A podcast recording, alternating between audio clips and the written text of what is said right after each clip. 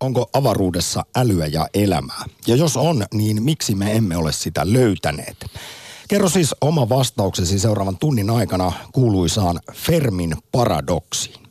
Astrobiologia Aktin studiossa signaalia avaruuteen lähettävät Sampo Korhonen ja insinööri Putkonen. Piip, piip.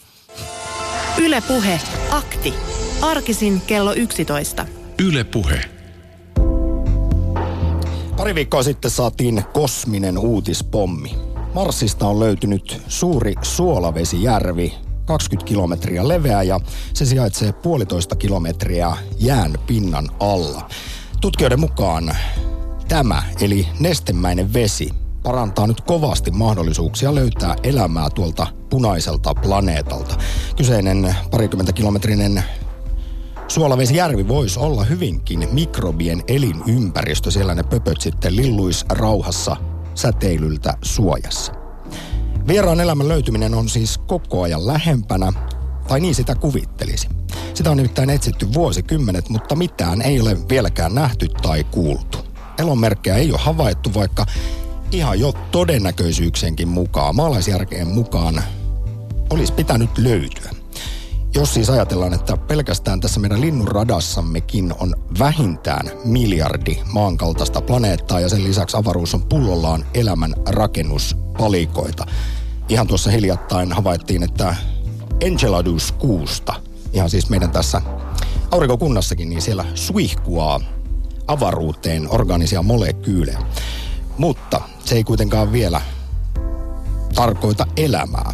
Niin, miksi kosmoksessa vallitsee suuri hiljaisuus? Missä kaikki ovat? Ja tämä on tosiaan se kuuluisa Fermin paradoksi ja siihen on esitetty satoja vastauksia hyvin loogisista, erittäin hämmentämiin. Ja tänään Astrobiologia Aktissa me kaipaamme, arvon kuulia, sinun ajatuksiasi asiaan. Otetaan esimerkiksi gravitaatioaallot. Mielestäni hyvä niin kuin aasin silta tähän, että miksi älyllisen elämän signaalia ei ole saatu. Olemme varmoja siitä, että gravitaatioaaltoja on. Jo, jollain tavalla tämä painovoima välittyy tuolta jokaisesta massakeskittymästä, mitä on. Ja, ja, ja Isaac Newtonista asti ja suurten tiedemiesten siivittävänä ollaan teoreettisesti oltu sitä mieltä, että näinhän se täytyy olla. Mutta aivan viime, oliko nyt viime vai toissa vuonna, Ligo ilmaisin sitten vihdoin ja viimein sai tämän kahden mustan aukon törmäyksestä lähteneet värähtelyt kiinni ja pystyimme tieteellisesti varmuudella osoittamaan sen, että kappas vain, näitä gravitaatioita, gravitonejahan pyyhkii menemään. Eli Niitä on siis olemassa. Teoriat osoittautuvat toteen. Tämä Higgsin bosonin kanssa kävi sama. Kyllä. Sitä odotin vuosikaudet, että milloinkaan se löytyy ja olin vielä matkalla Etelä-Euroopassa – kun se kaunis heinäkuinen päivä sai kruunaus, kruunauksensa Italiassa, kun tuli uutinen, että vihdoin 2012 oli siis tuo kesä. Kun Joo. Ja minä veikkaan, Bosonit että, löytyi. Minä veikkaan, että metsästut on tällä hetkellä, ottaa koko ajan, että tuosta setistä pitää nyt vähän ehkä pikkuhiljaa päästä jo pois. Että joo, radio taajuudi, taajuuksilla etsiminen, niin onhan se totta, mutta jos miettii, että miten meidän datamme kulkee jo tällä hetkellä valoverkoissa, niin ne ovat eri, aivan eri taajuuksilla. No toisaalta on kyllä langattomia verkkoja olemassa, mutta minä pistäisin minun arvaukseni kyllä näihin haamuhiukkasiin, neutriinoihin, jotka vaikuttavat vain heikolla vuorovaikutuksella ja jotka suhaavat valon nopeudella vähät välittämättä lähes mistä tahansa materiaalista No niitähän su- painavat menemään. meistäkin läpi koko ajan, mutta siis miten ne liittyy nyt siihen, että emme löydä vierasta elämää, älyä Koska tai se, kommunikaatio, se kommunikaatio tapahtuu niiden kautta ja niiden havaitseminen suoraan on mahdoton tällä hetkellä. Ja kun me kuuntelemme pelkästään siis radiosignaaleja. Niin. Eli kuuntelemme vääriä asioita. Kyllä, väärillä asioita. Mutta sitten tämä toinen puoli on se, että Samppa, meidän elinaikanamme tulemme löytämään tätä alkeellista elämää. Se on niin kuin tietyllä tavalla nyt, tässä on niin kuin kaksi tasoa, että, että elämän, maanpallon elämän ulkopuolella olen, olen siitä varma, ja se löytyy myöskin täältä meidän planeettakunnastamme sieltä mistä löytyy vettä, niin tulemme löytämään bakteereita. Elämä on niin sitkasta. Tässä on nyt viisi kertaa yritetty koko maapallon elämä saada pois, mutta eipä ole mennyt. Eikä tule menemään. Ja sitä tullaan löytämään meidän elinaikamme. Sitten kun sinne Marsiin lähetetään riittävän suuri kaivuri tai Enceladukselle tai mihin nyt lähetetäänkään, niin kyllä sitä löytyy. No näinhän sitä on sanottu, kun tarpeeksi aikaa ja paikkoja Ja jos nyt mietitään, että universumi on vajaa 14 miljardia vuotta vanha ja näkyvä maailmankaikkeus alkaa sieltä 93 miljardia valovuotta muistaakseni, niin onhan se vain todennäköistä, että tätä sikiää, tätä elämää muuallekin. Mutta yksi siis vastaus Fermin paradoksiin, joka on ehdotettu, on tällainen harvinainen maa-olettamus, että sitten kuitenkin, jos puhutaan älyllisestä elämästä, mm. niin se on niin monen sattuman summa, että no ensinnäkin tästä päästään nyt vaikka Drakein kaavaan, että sattuu juuri oikeanlaisen tähden kultakutterivyöhykkeelle syntymään sopivan kokoinen maapallo. Ja sitten sitäkin harvemmin puhutaan, kuinka tärkeää tuo kuu on. Ja se kuuhan syntyy myös sattumalta, kun silloin alkuaikoina jysähti tämmöinen protoplaneetta maan kylkeen ja siitä sinkoitu tavaraa avaruuteen ja sitten tuli kuu, joka nyt on sitten vastuussa tästä maapallon vakauttamisesta ja vuorovesivoimat. Kaikki nämä on vaikuttanut käsittääkseni monien hypoteesien mukaan siihen, että ylipäätään sitten elämä on syntynyt. Eli, että onko se sitten kuitenkin erittäin harvinaista. Niin. Ja me olemme lopulta yksin kylmässä, surullisesti yksin kylmässä kosmoksessa. Jotkut suuret tiedemiehet ovat saaneet, että jos kaukoputkesi ei riitä, niin käännä katseesi mikroskooppiin. Niin mie- mielenkiintoista on myöskin se, että minkä takia sitä hyppäystä sitä aineet, elämättömästä atomista elävään soluun. Et, et, itse uskon siihen, että elämä on aineen ominaisuus. Entropian mukaan mennään aina kohti pienempää energiantilaa ja elämä on hyvä tapa tuottaa lämpöä. Ja, ja tätä kautta niin kun, kun olosuhteet ovat sopivat, niin elämää on joka paikassa, missä se on vaan sallittu. Mutta siltikään me emme ole pystyneet löytämään sitä, sitä hyppäystä, sitä missing link, niin kuin puhutaan ihmisen ja apian välillä, että mi, missä vaiheessa atomista tulee solu? Niin, elottomasta elollista. Tämä on tämä mm. abiogeneesi. Sitä, niin. Sitäkään ei vielä tiedetä toisaalta. Kyllähän tätä kovasti pohditaan ja hienoja hypoteeseja asiasta on esitetty, mutta nyt arvon kuulijalta osa astrobiologia aktiin. Soittaja kerro, uskotko vieraan älyn tai elämän olemassaoloon tai sen löytymiseen? Kuinka mullistava asia se sitten olisi, jos vaikkapa muukalaisiin yhteys saataisiin? Mikä kaikki menisi täällä maan päällä meidän pikkumaisissa ongelmissa uusiksi? Ja heitit Jussi mun mielestä mielenkiintoisen kysymyksen myös, että millaisia sitten toivoisi muukalaisten olevan? Haluaisiko löytää esimerkiksi ihan vaan bakteereita tuosta Marsista tai Enceladuksesta vai sitten ihan tämmöisen jonkun älykkää sivilisaatio? Herra Rotu. Kyllähän ihminen on aina halunnut karismaattisia johtajia. Niin, niin oikein joku tulisi kertoa. Että... Niin. Mikä on elämän tarkoitus? Kerro se meille. Oi suuri alien. Ylepuhe akti. Lähetä WhatsApp-viesti studioon 040 163 85 86 tai soita 020 690 001.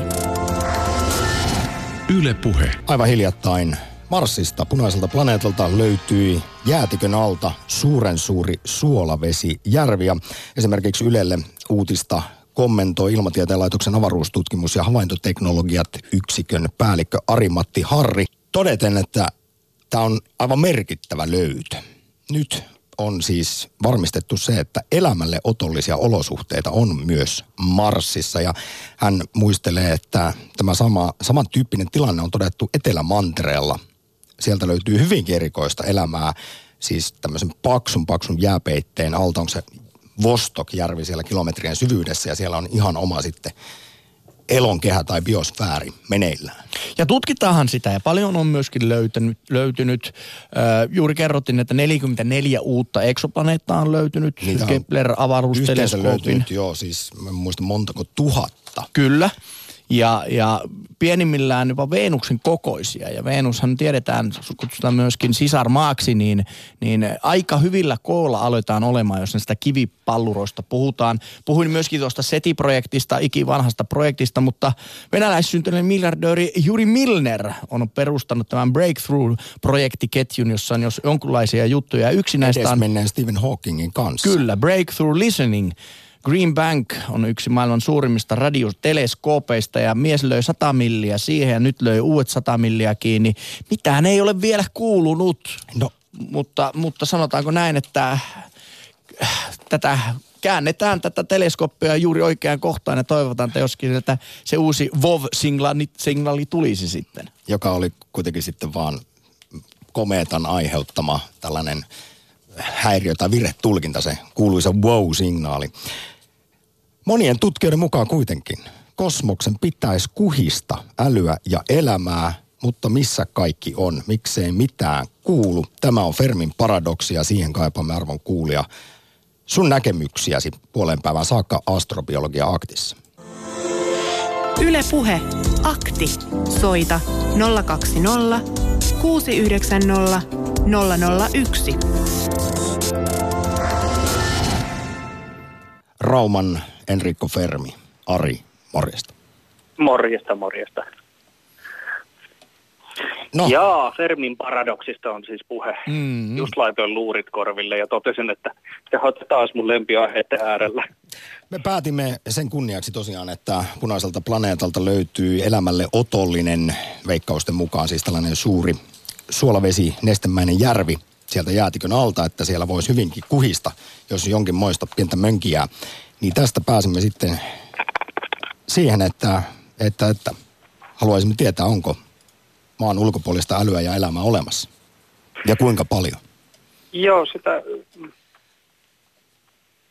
se älykäs elämä on osoittautunut kyllä hirveän, hirveän, tota, se, kun se ei välttämättä ole elämän perusedellytys. Esimerkiksi delfiinikin on hyvin älykäs, mutta kun ru- ruoan saa, saa tota, nappaamalla kalan suuhun ja, ja tota, sosiaalinen elämä pyörii siinä ympärillä, niin ei ole mitään tarvetta rakentaa mitään. Et se, se välttämättä se huippuälykäskään yksilö, jos se tulee toimeen niillä resursseilla, mitkä se löytää ympäriltään, niin se tuskin vaivautuu kehittymään tai siis kehittämään mitään teknologisia mullistuksia, jos ei, jos ei sen tarvi. No onhan se siinä on, vähän siinä, o- siinä on yksi. Oma hyväistä myös luokitella älykkyyttä näin niin kuin pelkästään tällä ihmismittarilla. Totta. Mutta että se... tähän samaan hengenvetoon totean sen, jonka on sanonut ennenkin, että jos delfiineillä olisi peukalot, niin ne olisi rakentanut pilvenpiirtäjiä jo sinne merenpohjaan.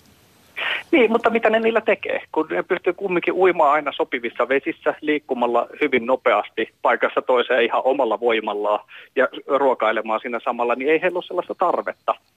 Että eikö sekin, että toi agrikulttuuri orjuutti tavallaan ihmisen, mutta toisaalta sitten varmisti seuraavan talven, ettei kaikki kuole. Ky- kyllä näin, mutta jos mennään jälleen kerran näihin mittasuhteisiin. Tuossa alustuksessa jo pohdimme Putkosen kanssa sitä, että kun pelkästään siis meidän linnunradassa on reilusti yli miljardi maankaltaista planeettaa kaikkien arvioiden mukaan ja avaruus on pullollaan elämän rakennuspalikoita ja satoja Kyllä. miljardeja galakseja sitten löytyy ihan tuosta näkyvästä maailmankaikkeudesta, niin Kyllä laskennallisesti pitäisi olla. Niin, pitäisi olla jossain muuallakin. Mutta myös voisi kuvitella, että näin niin kuin ihmisnäkökulmasta kehittyneitä sivilisaatioita. Joo, vaikka se olisi 0,00001 prosenttia, niin niitä pitäisi silti olla paljon. Mutta Ari, miettinyt, kun mä mietin tätä, niin kuin tätä signaalijuttua, mä olen vahvasti sitä mieltä, että koko ajan tulee signaaleja, niin pystytäänkö me sanomaan esimerkiksi käen kukunnasta, että onko tämä älykästä? Tallennetaan käen kukuntaa, sanotaan onhan se älykästä. Onko? Miten sä pystyt on, todistamaan on, sen, se, että on, tämän takana on äly siinä käessä? No onhan se, putko, se Putkonenkin, kun menee pullistelemaan paarin nurkkaa ja esittelemään tanssitaitoa, niin onhan sekin joku älyn osoitus, kun hän haluaa erottaa vastakkaisen sukupuolen huomion. Niin, mutta miten sen ulkopuolelta todi, miten sen ulkopuolelta niin, niin, pystyt niin, niin näkemään niin, sitä signaalista? Joo, joo, joo, Tämä joo, on kyllä. se, niin kuin, se niin kuin ajatus joo. siitä. Joo, kyllä, kyllä se, joo, se, se on hankalaa, mutta kyllähän se tota, ö, kun katsot muurahaiskekoa hetken aikaa mietteissä, niin kyllä sä huomaat, että siinä on älykästä ja, ja suunniteltua toimintaa. Et se, se, että miten se muodostuu feromoneilla ja sinänsä simppeleillä yksilöillä, niin miten se muodostuu se äly, se niin sanottu parviäly, niin se on hyvin hämmentävää, että sitä on niin monen muotoista. En mä ihmettelisi, vaikka joku tähtisumu olisi sinänsä älykäs ja, ja, ja ihan tuskalla synnyttäisi tähtiä ja ajattelisi jotain mietteitä. Niin, siis Mutta tota... jälleen kerran vetoa näihin delfiineihin tai sitten käkiin, joista puhuttiin, että jos me ei osata kommunikoida edes oman planeettamme muiden eliöiden lajien kanssa, niin miten me voitaisiin ymmärtää sitten ehkä niitä signaaleja, vaikka niitä koko ajan tänne saapuisi tuolta Joo, hei. Sampa, kun sä, sä tuot mielellä noin delfiinit, niin tähän yksi mikä, oliko se tämä uusi sininen planeetta? Justi tästä näin, että meidän tästä tulkintaongelmasta tuli mieleen, että, että he tapaa toista lajia, mitkä on kylläkin valaita, pikkuvalaita, ja he tapaavat joka vuosi samassa paikassa, ja ne huhuilee toisille, ja sitten ne kisailee, ja, tota, ja ihan selvästi leikkii, eikä niillä ole mitään lisääntymismeininkiä, eikä muuta siinä, koska he ovat eri lajia, mutta he kumminkin ymmärtää toisia, ja tapaavat joka vuosi samassa paikassa. No onhan ja ne mun mielestä se on, se on huikeaa ja hämmentävää. Fiksuja eläimiä. Ja heillä, heillä on nimet toisilleen ja myös muu lauma ilmeisesti ymmärtää, että ketä kutsutaan ja kuka kutsuu. Tämä ja näin myös poispäin. kävi Että se, tänä vuonna ilmi, jossain tutkimuksessa havaittiin, Kyllä. että niillä on siis oma vislaus, eli nimi jokainen, jokaisella toisilleen. Ja Linnunradan käsikirjassa liftareillekin, niin delfiinit oli ainoa laji, joka tältä maapallolta pelastettiin ennen Kyllä, kyllä. Ari Kyllä. Raumalle kiitokset pohdiskeluista astrobiologia aktissa. No niin, pohtikaa lisää. Moro. Moi. Ylepuhe akti. Lähetä WhatsApp-viesti studioon 040 163 85 86 tai soita 020 690 001. Yle Puhe. Onko avaruus pullollaan älyä ja elämää vai olemmeko yksin täällä universumissa? Itse asiassa kun olen miettinyt, että kumpi olisi karmeampi ajatus, niin yhdyn ehkä tällaiseen futurologiin Buckminster Fulleriin, joka totesi joskus, että, että ajattelen, että olemme yksin ja joskus ajattelen, että emme ole yksin. Molemmissa tapauksissa ajatus on järkyttävä. Se vavisutti siis tätä futurologia Buckminster Fulleria. Oli asia sitten niin tai näin. What's up? Todennäköisesti muutakin elämää on, vaikka me lyhyen olemassaolomme aikana ole sitä, siitä merkkejä havainneetkaan. Niin pikkiriikkistä osaa universumista olemme pystyneet tähän mennessä tarkastelemaan. Tunnetun esimerkin mukaisesti voisi kysyä. Seison meren rannalla ja täytän lasini merivedellä. Voinko sanoa, ettei meressä ole kaloja, jos niitä ei uiskentele lasissa? Aivan siis loistava vertauskuva. En ollut tuota itsekään kuullut ennen. Oli kyllä, oli hyvin kyllä oli sanottu. Ö, otetaan tosta vielä yksi upeaa, kun tämän kappaleen soititte. Muistui taas kuvaa Muskin Teslasta matkallaan kiertoradalla. Se on muuten yksi hämmentävimpiä kuvia, mitä aluksi mä katsoin, että mikä, siis onko tämä joku trikkikuvaus tai digitaalinen efekti.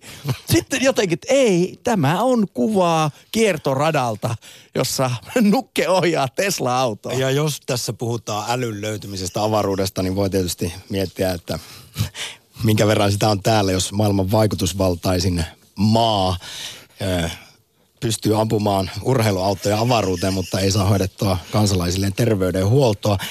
Mennäänpä uudelle maalle. Juha, morjesta. No moro moro. Otit osa astrobiologia-aktiin, kiitos siitä. Onko sulla vastauksia Fermin paradoksiin? On. Mun mielestä Fermin paradoksi ei ole paradoksi, vaan ongelma on ihmisen kyvyttömyys ymmärtää mittakaavaa lisättynä vielä tähän meidän loputtomaan optimismiin.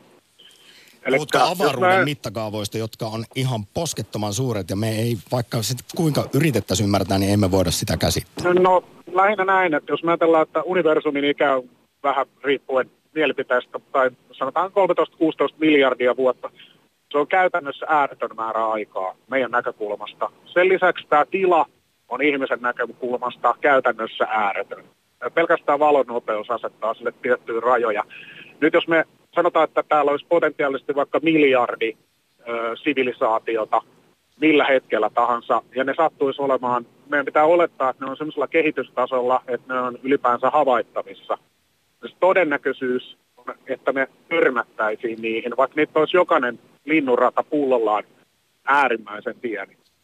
Ja tämän takia mä itse olen sitä mieltä, että Stanislav Lem esitti jo 50-luvulla ajatuksen siihen, että jos me haluttaisiin etsiä älyllistä elämää ylipäänsä universumista, niin tämä meidän tapa kuunnella näitä radioaaltoja on absurdi. Et se, Lemhän sanoi näin, että meidän pitäisi yrittää etsiä korkeimman mahdollisen kehitystason sivilisaatioita, koska ne todennäköisesti on sellaisia, jotka näkyy kauemmaksi. Ni, hei, sehän no, näin. Niin. tästä päästään sitten Kardashevin asteikkoon. Puhutko kenties siitä? Siis on tällainen luotu eli voisi olla kolmenlaisia sivilisaatioita. Tyypin yksi sivilisaatio osaa hyödyntää oman planeettansa energiaa. Me ollaan Kyllä. melkein meidän ihmiskunta sen. Kyllä. Ja tyypin kaksi sivilisaatio puolestaan sen oman tähtensä energiaa ja tyypin kolme sivilisaatio osaisi hyödyntää jo yhden kokonaisen galaksin energiaa. Ja vuonna 2015 hollantilaiset tutkijat tarkasteli 93 lähigalaksia, eli löytyisikö niistä tällaista tyypin kolme sivilisaatiota, mutta mitään mm. ei näkynyt eikä kuulunut. No mun mielestä Lem sanoi sen todella hienosti, että meidän pitäisi etsiä kuutiomuotoisia aurinkoja ja komeettoja, jotka kulkevat pyörillä. Tämän se kirjoitti jo 50-luvulla, kun kaveri yhdessä sen novellissa lähti etsimään korkeamman mahdollisen kehitystason sivilisaatiota, että se voisi kysyä sieltä neuvoa.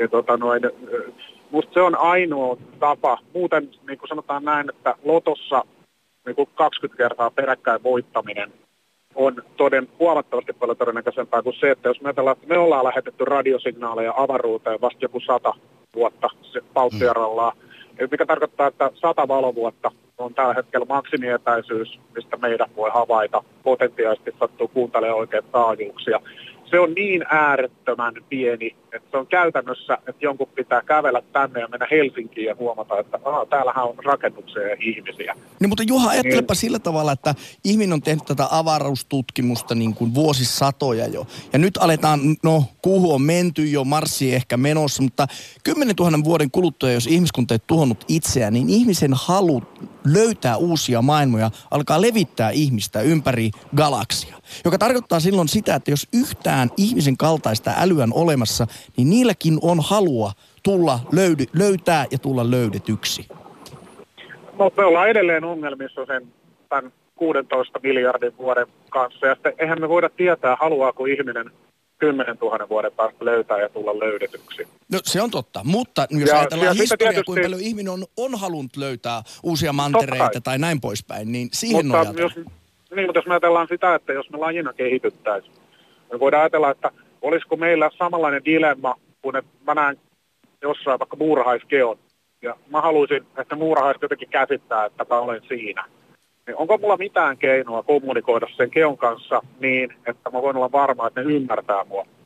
Mulle tulee siitä mieleen ainoastaan Milosan Pavikin kammottava tarina siitä, missä kaksi miestä juttelee ja toinen sanoo, että mä oon ihan varma, että mä voin sanoa tuolle perhoselle yhden asian, mistä mä oon sata varma, että se ymmärtää sen. Ja toinen kaveri sanoo, että no mikä se semmoinen muka on? No sitten plättää se perhosen ja sanoo, että ton se ymmärsi ihan sata varmasti. Juha, sitten tullaan takaisin aurinkokuntaan. Yksi päivän kysymyksistä on myös se, että kuinka iso asia se olisi ihmiskunnalle, jos me löytä, löydettäisiin maan ulkopuolista elämää. Ihan vaan siis vaikka bakteeritasoista, mikrobitasoista tästä omasta aurinkokunnastamme. Täällä on kuitenkin Eurooppa-kuun jäisen pinnan alla valtava 100 kilometriä syvä meri. Ja tosiaan Marsista löytyy nyt suolavesijärvi jään pinnan alta. Enceladuksesta on puhuttu, eli Saturnuksen kuusta. Sieltä suihkuaa koko ajan jonkinnäköistä organista molekyyliä. Puhutaan kuitenkin toisaalta pienistä asioista, mutta toisaalta suurista asioista. Mihin sä kallistut? Mitä se tarkoittaisi ihmiskunnan kannalta ja tämän meidän normielämisen kannalta, että vierasta elämää no, löytyisi? No musta muuttaisi kaiken, koska meillä ei ole minkäänlaista vertailukohtaa mihinkään. Me ei tiedetä, ollaanko me viisaita, ollaanko me tyhmiä, me ei tiedetä, ollaanko me aggressiivisia vai rauhanomaisia, me ei tiedetä, ollaanko me pieniä vai isoja, kehittyneitä vai alikehittyneitä. Kaikkihan perustuu tähän meidän omaan ihmiskokemukseen. Jos me vaikka katsotaan muurahaispesää täysin ulkopuolelta, ne tekee kaikkia samoja asioita pinnallisesti kuin me. Ne rakentaa, ne käy sotia, ne lisääntyy, syö, ö, kakkii. Ö, ei voida sanoa, jos ei niin kuin, tulla lähemmäksi joku voisi vaikuttaa, mutta että no millä tavalla ne on erilaisia. Ne käyttää jopa, ne viljelee jotkut muurahaiset, toiset tekee alkeellisia työkaluja jostain, niillä on erilaisia tikkuja, mitä ne sinne pystyttelee. Jos et sä kommunikoi niiden kanssa tai tutustu niihin paremmin, sä katselisit ihmiskuntaa ja niitä, niin me puhuta kuin asteeroista. Me voidaan ruveta sitten inttämään, no, rakentaako muurahainen tietokoneen. Loppujen lopuksi se rakentaa. Sehän on se konseptina. Mehän ei edes tiedetä, mikä tekee meistä erilaisia mehän koetaan hyvin vahvasti, että me ollaan erilaisia kuin kaikki muut eläimet. Me ollaan siitä ihan varmoja. Mulla itselläni on se teoria, että se erilaisuus on tämä jatkuva itsetietoisuus, mistä senissä vaikka yritetään päästä eroon. Se on se, mikä erottaa meitä eläimistä. Että korkeimmat eläimet voivat olla hetkellisesti itsetietoisia, ihminen on sitä kaiken aikaa. Ja mä oon jopa välillä miettinyt sitä, että miten mullistavaa se voisi olla, jos me törmättäisiin to- toiseen älylliseen rotuun, jolla olisi joku muukin tämmöinen perustavaa laatua oleva oivallus niiden tietoisuuden sisällä kuin pelkästään se, että minä olen minä. Ja voisiko olla jotain muutakin, mitä voisi oivaltaa tälleen perustavaa laatua? Hienoja ajatuksia Uudeltamalta Juhalta. Tähän ehkä sitten tämmöiseen eettiseen pohdintaan voisi nostaa esiin Carl Saganin sitaati, joka totesi aikanaan siis, että jos siellä Marsissa on elämää, niin meidän pitäisi jättää Mars rauhaan. Punainen planeetta kuuluu marssilaisille, vaikka ne olisi vain mikrobeja. Tässä nyt päästään jälleen siihen, kuinka itsekkäitä ehkä me ihmiset ollaan. Mennäänkö me heti sitten sorkkimaan ja on tässä Trumpkin perustamassa siis uutta aselajia, Space Force, eli avaruuden sotajoukkoja. Joo, joo. Niin, äh, jos me ollaan avaruudessa kulkeva rotu tai laji, niin mun mielestä silloin me kuulutaan avaruuteen, mutta eihän se tarkoita tietenkään sitä, että me voitaisiin olla edesvastuuttomia, koska tietysti jos me itse suhtaudutaan kaikkeen elämään silleen, että se nyt litistetään tuon mun laskeutumismodulin jalustan alle, niin me ei paljon tarvitse odottaa sitä parempaa kohtelua, jos me joskus törmättäisiin johonkin superkulttuuriin. Et mä nyt ainakin haluaisin uskoa siihen, että me kunnioitettaisiin elämää myös vierailla planeetoilla, mutta sitten taas toisaalta, jos ihminen on laji, joka liikkuu avaruudessa, niin silloin me liikutaan siellä. Sitten me pitää olla vaan varovaisia, että me ei limpata niitä muita siellä. Toivottavasti osattaisiin olla vähän varovaisempia kuin tällä meidän omalla planeetalla. Juha, suuri kiitos osallistumisesta Astrobiologia Aktiin. Okei, okay, kiitoksia. Ja. Ylepuhe akti. Lähetä WhatsApp-viesti studioon 040 163 85 86 tai soita 020 690 001. Yle Puhe. Ja viestejä sataa niin Twitterin kuin WhatsAppin puolelle voi käydä heittämässä. Twitteristä Will Hart kirjoittaa, lähimmät galaksit etääntyvät niin nopeasti meistä, että me emme pitkän ajan kuluttua pysty niitä edes näkemään. Olemme onnekkaita, ettei niin ole jo käynyt ennen sivilisaatiomme syntyä. Jos haluamme tavata muukalaisia, niin niiden pitäisi tulla tästä galaksista. Muistakaa ystävät, että aurinkokunnasta löytyvä mahdollinen elämä voi olla maasta lähtöisin tai Marsista, kirjoittaa Ari Traumalta. Ja tämähän on se panspermia-teoria, että elämä maan päällekin on saattanut tulla avaruudesta, vaikkapa jos iso kiven möhkäle on aikana osunut Marsia, sieltä on tavaraa lentänyt ilmaan, koska Marsissahan ennen oli vielä oletettavasti nestemäistä vettä ja sitä ilmakehääkin pikkusen enemmän kuin nyt, niin me saatamme olla marssilaisia. Nimimerkki Uusi Kekkonen kirjoittaa. Jos nyt ajatellaan ihmisen teknisiä, teknistä kehitystä ja havainnointi ja miksei ymmärryskykyäkin, niin se on vaivaisen kärpäsen pierun mittainen ja kokoinen jakso kaikkeudessa. Emme todellakaan ole kaikkeudessa yksin, mutta tulemme olemaan yksin niin kauan kuin tuhlamme aikaa energiaa ja materiaalia turhuuteen, eli sotateollisuuteen ja tappamiseen. Ja nyt Trumpinkin haluaa avaruusjoukot. Eli ainakaan lähitulevaisuudessa emme tule saamaan suoraa kontaktia, vihjeitä heidän olemassaolosta meille kyllä annetaan koko ajan tähän liittyen vuosi sitten noin suurin piirtein Tähdet ja avaruuslehti, upea Ursan julkaisu, kertoi, että avaruuden vanhat sivilisaatiot saattaa olla kesähorroksessa. Jaha? Reilu vuosi sitten amerikkalaiset tutkijat ehdotti tällaista uudenlaista ratkaisua juuri Fermin paradoksiin, johon muuten kaivataan arvon kuulijat teidän vastauksia tänään astrobiologia aktissa numerossa 020690001. Amerikkalaistutkijoiden mukaan siis vieraat sivilisaatiot ovat voineet mennä horrokseen odottamaan parempia aikoja. Jaha. Ihmiskunnan tulevaisuutta tutkiva FHI-instituutti, sieltä tutkijat pohdiskeli tätä, että kesähorroshypoteesissa nämä sivilisaatiot pitävät tärkeänä ainoastaan laskentatehoa. Ja he odottavat sitten, että kun universumi vanhenee ja kylmenee, niin laskentateho teho optimoituu ja sitten he taas heräävät horroksesta. Niin, niin. Vähän niin kuin Googlen laskenta nämä keskukset, niin vaativat kylmiä tiloja. Juuri näin. niin, ettei kulu siihen niin kuin energian tuhlaamiseen, energian vuotamiseen muualle niin paljon sitä jäähdytystehoa. No, mutta kyllähän meillä ihan täällä maapallollakin siis viilempiä aikoja odottelee esimerkiksi sammakkoeläimet mm. ovat horroksessa. Karhut, lepakot, onhan näitä.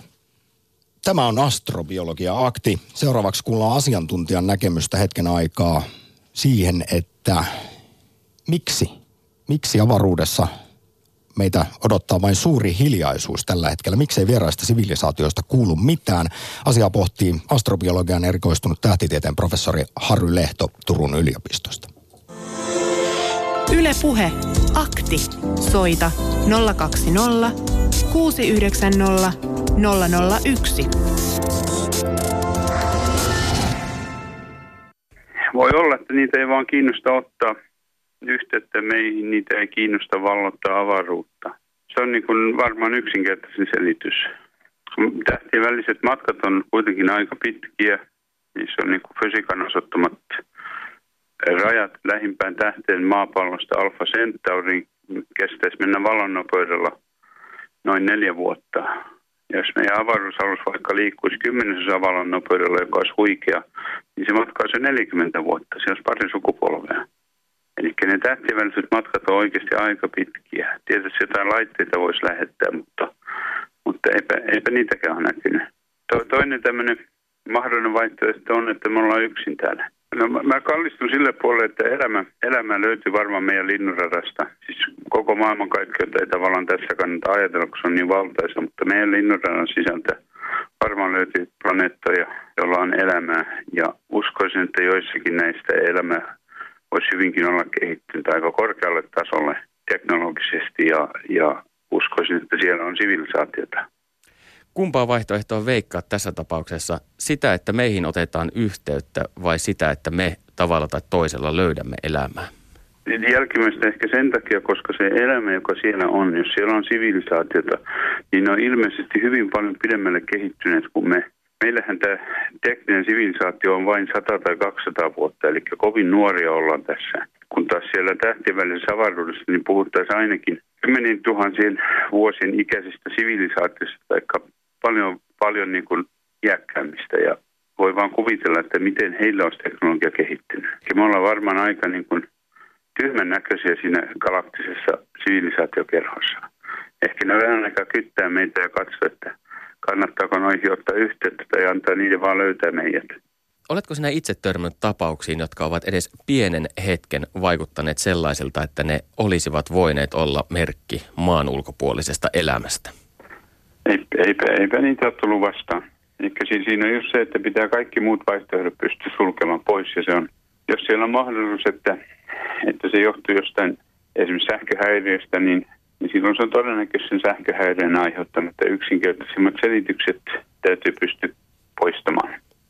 Ja ei ole, ei ole tullut mitään tämmöistä, joka, joka viittaisi niin kuin ulkopuolisen sivilisaation. Harri Lehto, uskotko, että sinun tutkijan urasi aikana ihmiskunta vielä löytää avaruudesta elämää?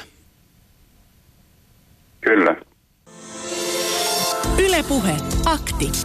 Lähetä WhatsApp-viesti studioon 040 163 85 86 tai soita 020 690 001. Yle Puhe. Siinä äänessä Panu Hietanevan haastattelussa astrobiologian erikoistunut tähtitieteen professori Harry Lehto Turun yliopistosta. Niin kuin minä olen monta kertaa sanonut, niin tämä signaalin tulo tänne maapallolle ja sen tulkinta, sen nappaaminen on hyvin vaikeaa. Ja nyt olemme saaneet hyvän viestin radioamatööriltä. Radioaaltojen bongaaminen galaksien välissä – galaksien välisissä hypyissä on monella tapaa ongelmallista. Lähetetty signaali leviää edetessään ja näin ollen signaalin voimakkuus vastaanottimen suluissa antennin pinta-alan vähenee. Rajusti yksis, yksinkertaistettuna otetaan maalipensseli, lähdetään maalaamaan esim. 10 asteen kulmassa lattiaa. Hyvin äkkiä maalikerros häviää näkymästä – Tähän kun lisätään ympäriltä tulevat häiriöt, niin vaikeaksi menee. Samoin, jos pohditaan ihmisen radiokehitystä. Uudet sovellutukset käyttävät yhä korkeampia taajuuksia LF, MF, VHF, UHF-alueiden jälkeen käytämme SHF. Korkeat taajuudet pirstoutuvat, pirstoutuvat jo ilmakehässä. No se on just näin. Ja tämä on niin tämä signaalitekniikan niin kuin ymmärtäminen on mun mielestä niin kuin, niin kuin hauskaa. Löysin tämän Aresibon viestin, joka lähetettiin Aresibon ö, radioteleskoopilta noin 45 vuotta sitten. Joka näyttää lähinnä tuollaiselta omituiselta Tetrikseltä. Kyllä, tämä on vähän niin kuin C64, Commodore 64 tuota, joku peli. Ja, ja tämän tarkoituksena on niin jollain tavalla osoittaa, että maapallolla on elämää. Ja täällä on esimerkiksi koodattu meidän planeettajärjestelmämme. Tässä on niin kuin yhdeksän pikseliä, joka on aurinko, ja yksi pikseli on aina tämmöinen pikku kiviplaneetta, ja sitten isommat planeetat on tämmöisiä kolmen pikselin kokoisia. Mutta jos minä ihmisenä en pysty ymmärtämään, mitä tuolla kuvalla yritetään sanoa, niin kuinka sitten muukalainen? Niin, ja siis tämähän on nyt niin kuin ö, kryptattu niin kuin tämmöiseksi näkyväksi muodoksi. Tämähän on vain pötkö nollia ja ykkösiä, joka paukautettiin tuonne M13 tähtijoukkoon, tähtijoukkoa päin. Ja no sinne on kyllä siis matkaan noin 50 000 valovuotta. Eikö anteeksi 25 000 valovuotta, että ei se ole vielä hirveän pitkälle mennyt, että perille ei ole vielä päässyt. Mutta tämmöisen nappaaminen, mä voisin tehdä tämmöisen testin jollekin, että vaikka Titaalla laittaisi jollekin lapsille tulemaan, niin mä sanon, että yksikään ei voisi sanoa, että tämä on osoitus älykkäistä elämästä. Joo, no mutta nyt tietysti 70-luvulla ammuttiin Voyagerit ja ne ovat siis kauimmat ihmisen tekemät esineet, mitä maapallolta on lähtenyt, mutta ei ole päässyt vielä edes kunnolla aurinkokunnasta ulos. Mutta siellähän on mukana matkassa esimerkiksi, oliko tämä kultainen LP-levy. Eli jos mekään emme, jos nyt se kyseinen levy tähän ilmestyisi, niin emme mekään sitä pystyisi kuuntelemaan, että Tiesitkö muuten Samppa, että siihen samaisen Voyagerin laitettiin muuten myöskin neula mukaan. Sinne, että, Ah, no, no niin, sehän että tarvii paljon. enää rakentaa loppuhommat ympärille. Mutta neulakin on sieltä niin kuin löytyy, että tätä kultaista kiekkoa pääsee sitten kuuntelemaan. Otapa, otapa pari viestiä. Hei, ja muistutan tässä vaiheessa astrobiologia aktissa, että puhelinlinjat ovat tyhjänä, mukaan mahtuu, ota ehdottomasti osaa ja kerro esimerkiksi, että miksi emme ole kuulleet muukalaisista mitään, eli ratkaise Fermin paradoksin numerossa 020690 WhatsApp. Mahdollisuuksien määrä jonkin asian tapahtumiseen äärettömässä maailmankaikkeudessa on aivan valtava. Luultavasti ääretön ja saman tapahtuman täydellinen toistuminen on aivan olemattoman pieni suluissa olematon. On absurdia ajatella, että se, mikä loi elämän maapallolla, toistuisi jossain muualla. Se, että ollaan täällä ja tiedostamme tämän, on lottovoitto, jossa käytettiin seitsemän pallon sijaan ääretön määrä palloja. Mutta jos universumi esimerkiksi on ääretön, tai vaikka ei olisi, olisikaan, vaan vain valtavan suuri, niin kuten sanottua, kun on tarpeeksi aikaa ja paikkoja, niin se hyvin epätodennäköinenkin toteutuu. Ja näin voitaisiin päätellä, että se on to- toteutunut 13,82 miljardin vuoden aikana universumissa muuallakin kuin täällä maan päällä, eli elämän ja älyn kehittyminen. Vai ootko samaa mieltä? Olen ehdottomasti samaa mieltä. Yle Puhe. Oulussa Kimmo, morjesta. No tervehdys. Moro. Olemmeko yksin kylmässä kosmoksessa? No eikä, eiköhän se nyt varmaan aika jotenkin lyhytnäköistä osa ajatella, että, että tässä nyt ollaan yksinä, yksinä ainoana luotu näin iso maailmankaikkeuteen, vaan yksi, yksi tota, niin, niin, kuvio, että eikö se jos on ääretön määrä, ääretön maailmankaikkeus, niin eikö se taas ole ääretön määrä kaikkea. Juu, ja meillä on silloin ehkä vähän myöskin näitä maailmaa. varmasti myös hankaluuksia, jos on vaikeuksia käsittää avaruuden mittakaavoja, niin myös käsitettä ääretön. Aikanaan Esko Valtaojaa tästä jututin ja hän totesi, että jos on niin, että universumi olisi ääretön, niin se tarkoittaisi myös sitä, että Kimmo, sinua ja minua on ääretön määrä universumissa. No näin, näin vissiin pitäisi mennä, jos niin kuin, no, niin kuin maalaisjärjelle ajattelee, että Mutta voisiko sitten mahdollista, että kvanttilomittumisen kautta me voisimme olla yhteydessä niihin toisiin meihin? Niin, näinpä tiedä. Sehän voisi ollakin mielenkiintoista, että tässä edettäisiin niin kuin, olisi niin kuin ääretön, kimmo, Niin. ääretön määrä kimmoja miettisi näitä asioita yhtä aikaa. Tai, tai teitä siellä, että ilmakoneen ajatukset joskus mukavasta omasta mielestä varsinkin aika fiksuja on. Että, Mutta tämä on se aidosti kysymys, joka on pitänyt minua valveilla öisin. no, joo, meillä on kaikilla omat riskimme tietenkin, mutta Mutta tota, mietin sitä, tota, kun tuossa oli tuossa oli tuosta teknisestä, teknisestä ää, kehitysajasta, kun mietittiin, että mikähän, kenenköhän oletus se nyt sitten on, että, että jos löydetään elämää, niin se on nyt sitten todennäköisesti kehittyneempää kuin tämä elämä täällä maapallolla. Niin, niin mä, mihin se, niin onko se niin ajatus ajatella niin kuin jollakin tavalla joku semmoinen hassu, että, että jos nyt jotakin on, niin ne nyt on kehittynyt tällaisen 10 000 vuotta sitten vaikka teknologista kehitystä. Se on vain jonkun ajatus. Eihän se tiedä, jos tässä on niin kuin maapallolla ollut se 100 vuotta teknologista kehitystä tällä hetkellä, ja aika kovasti ollaan niin kuin menossa, että, että, niin kuin tota, että onko se sitten, mikä se on se keskimääräinen määrä, että onko se 200 vai 300 vuotta, kun se sivilisaatio tuhoutuu sen teknisen kehityksen myötä vai miten se menee? Että voihan se olla, että täällä ei yksinkertaisesti pysty olemaan jonkun tietyn määrän tekninen kehitys, voi vähän niin kuin syödä itsensäkin, jos näin jollakin tavalla. Tämähän on yksi ratkaisuehdotus Fermin paradoksiin, että sivilisaatio elää aina vain tietyn verran, kunnes sitten tulee joko luonnonkatastrofi, pandemia tai ydintuho tai jotain vastaavaa, jolla sitten sivilisaatio pyyhkiytyy pois. Mutta kun kysyitkin mua, että millä järjellä se sivilisaatio olisi meitä kehittyneempi, niin jälleen mennään todennäköisyyksiin. Jos no, ihmislaji on paristaa tuhatta vuotta vanha ja maailmankaikkeuden ikää vajaa 14 miljardia vuotta, niin voisi kuvitella, että siinä ajassa on ehtinyt kehittyä jo kauan sitten aika monen näköistä, jotka voivat olla nyt vaikka kuinka korkealla tasolla. No joo, toki, toki näin. Ja, ja sitten jos mietitään, että jos niitä nyt on edes lähelle se ääretön määrä niitä, niin, niin, niin siellä on myöskin niin kuin ääretön määrä mahdollisuuksia onnistua siinä kehityksessä. Että niin kuin sillä tavalla ajatellen, niin, niin, niin toki, toki näin, mutta, että, mutta että jos miettii niin kuin, just tätä, tätä niin kuin, tämän oma, oman kotiplaneetan niin kuin, tämänhetkistä kehitystä, niin se, sen perusteella nyt ei voi hirveän pitkälle meneviä johtopäätöksiä ehkä vetää. No mutta otetaanpa Kimmo sitten tämmöinen alkeellinen elämä. Marsin, Suolajärvi, Enceladus, otollisia paikkoja on löytynyt vähän ehkä jopa yllättävistäkin paikoista tästä ihan meidän naapurista. Niin uskotko tämmöisen alkeellisen elämän löytymiseen tässä sanotaanko lähitulevaisuudessa seuraavan 50 vuoden aikana?